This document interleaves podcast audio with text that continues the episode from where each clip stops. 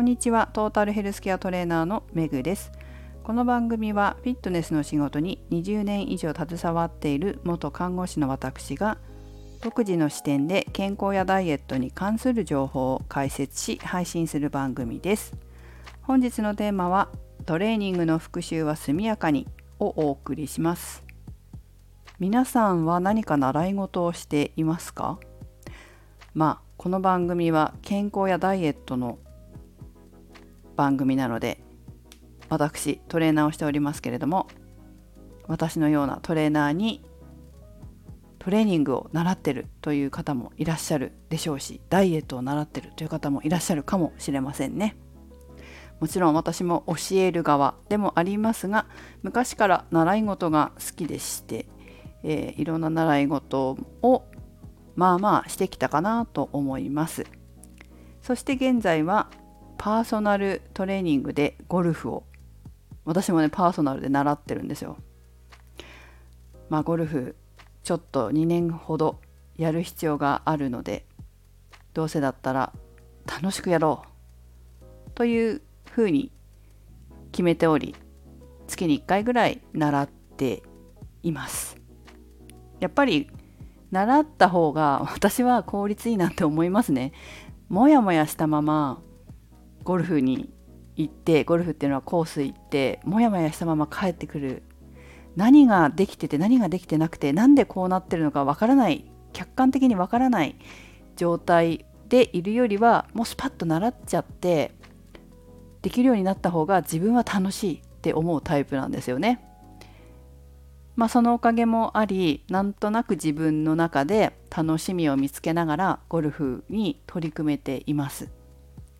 まあ、そんな頻繁に行くわけじゃないんですけどどうしても行かなきゃいけないっていう時があるわけですよ。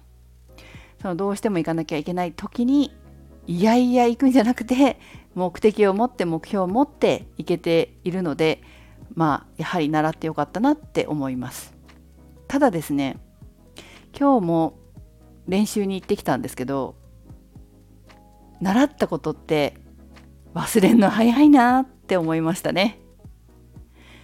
皆さんそんな風に感じたことないですか、まあ、ゴルフに限らず、まあ、運動に限らず自分で勉強したこととか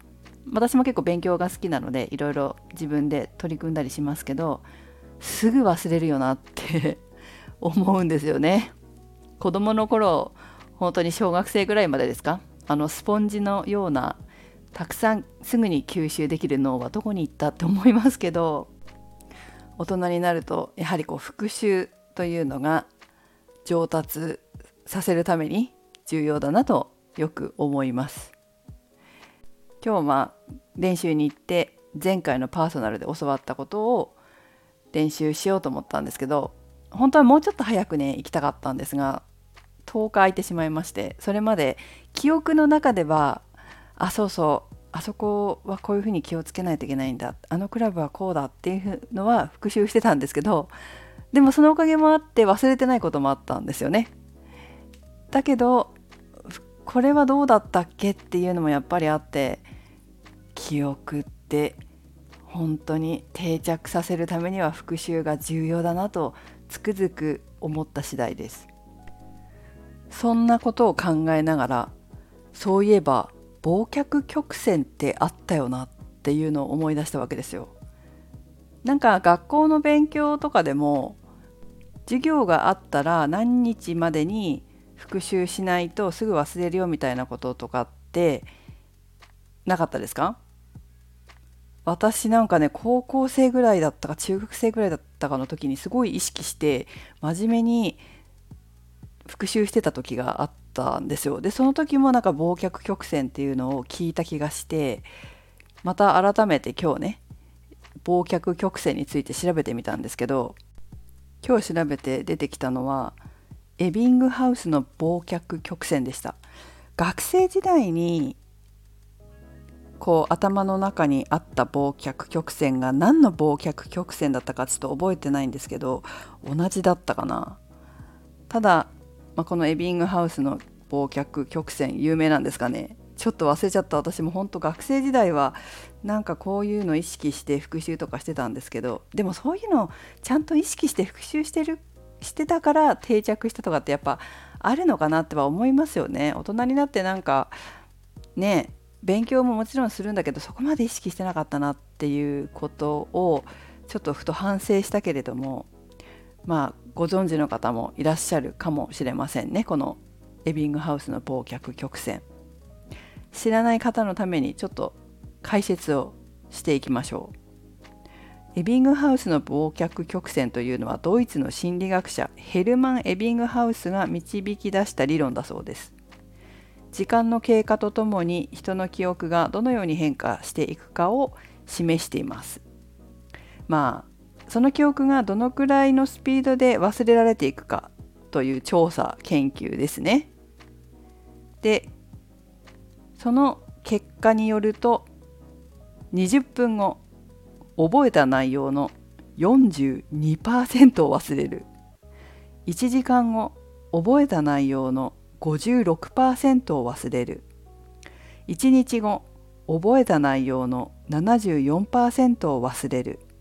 1週間後覚えた内容の77%を忘れる。1ヶ月後覚えた内容の79%を忘れるだそうです。ということは1日経過しただけで記憶は半分以上忘れ去られてしまうっていうことですね。なるほど。確かに学生時代はこまめに復習をしていたような気がします。ねでも大人に大人になってさほんとそういうのやらなくなったなと思いますけどこういうのをこう心に刻み込んでおくって大人になってもっていうの大事ですよね。それにしてもこう覚えた内容を1週間後で77%大体忘れちゃったかって言われるとうんその通りかもしれないって思うな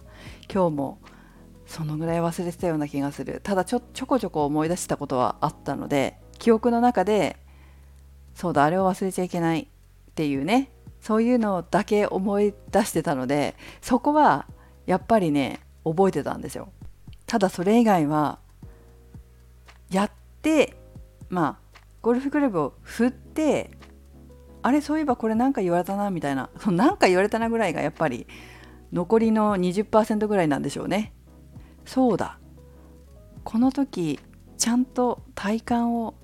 体をあっち向けろって言われたなみたいなことだけかすかに思い出して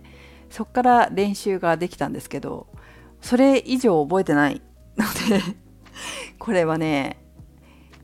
1日経っただけで74%忘れるんだったらやっぱメモにねちょこちょこ書いとこうかなと思いました。習って終わってまあ1時間でも結構な量忘れるみたいですけど終わった瞬間少しでも書いといて